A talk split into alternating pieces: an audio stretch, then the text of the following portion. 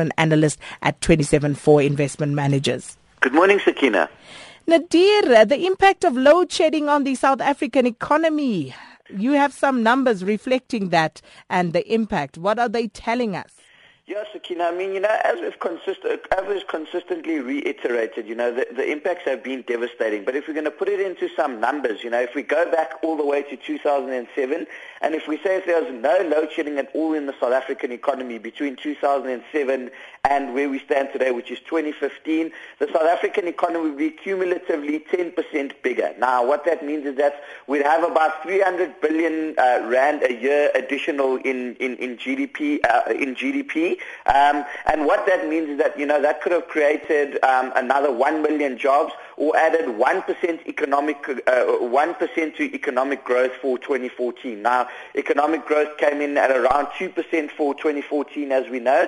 So a, a further percentage growth would have meant that would have grown at three percent had we had no power outages um, cumulatively over the period.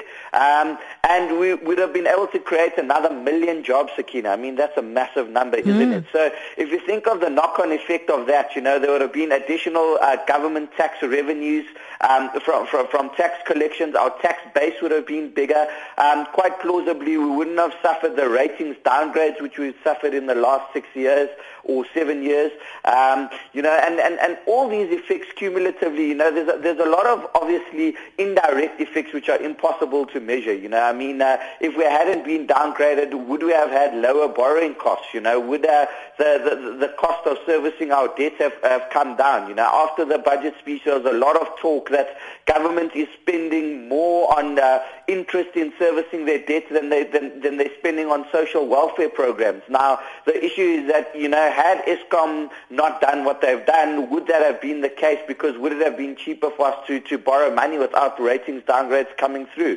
So, you know, and then if we look at other indirect effects, you know, obviously foreign direct investment has been severely curbed because of uh, because of uh, load shedding. And, um, you know, a massive national, uh, international conglomerates, you know, are, are looking at plausibly at other regions for foreign direct investment because without a stable electricity supply, you know, um, companies don't feel positive to invest in your economy. So if we put some numbers to that, uh, foreign direct investment in the South African economy was about eighty billion rand in twenty thirteen, and last year we saw that moderating quite sharply to sixty-two billion rand, and for the first quarter of twenty fifteen we saw we see foreign direct investments again down um, over the for- first quarter relative to the same period last year. So, you know, um, companies are not feeling confident to reinvest massive amounts of money into the South African economy, and every single one is citing unstable electricity supply as well. One of the major concerns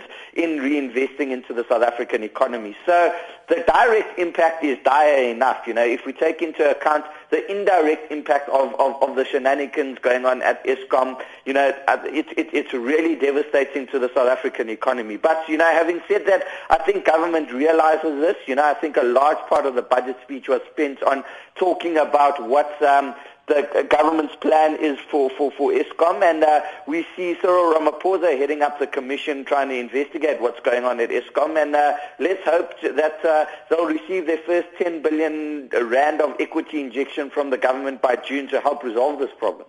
Mm. And uh, the, those U S Fed uh, minutes uh, that were released yesterday, was there anything new? Yeah, you know, Sakina, I think the biggest issue uh, or, or the biggest focus of the Federal Reserve meeting was obviously um, the strength of the dollar, which is uh, pretty unusual for the Federal Reserve meeting for the last couple of meetings. But uh, we've seen the dollar being exceptionally rampant over the last uh, over the last while, haven't we? I mean, if you look at the one-year numbers now, the dollar index has appreciated by eighteen percent. So the dollar index measures the value of the dollar against a basket of global currencies, and uh, you know. What this has meant is that uh, already modest inflation has come under even more severe pressure. So if you look at uh, inflation for the month of February, which was what was discussed at the March seventeenth and eighteenth Federal Reserve meeting, um, prices expanded by, uh, by a meager zero point three percent in February, and uh, we obviously know that the Federal Reserve long-term target is two percent. So, you know, I think the data has once again turned a little bit soft, and the Federal Reserve is very aware of that. Um, so, you know, I think uh, we can we, we can quite plausibly rule out a June interest rate increase for now. Um, and you know, obviously, the strong dollar is having a devastating impact impact on uh, in not only inflation, but it also could moderate U S growth as uh, U S exports become more expensive and the exports come under strain. So, you know, I think the Federal Reserve is not going to be too hasty in terms of hiking interest rates, because they ca- they could damage their credibility if they hike interest rates.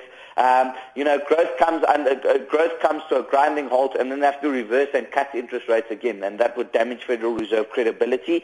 So, you know, I think they will be a bit more patient than what was originally expected after a couple of months of bumper job reports um, towards the to, towards the middle of March. So, you know, I think uh, data has turned a bit soft since then, so we're going to have to wait and see what happens.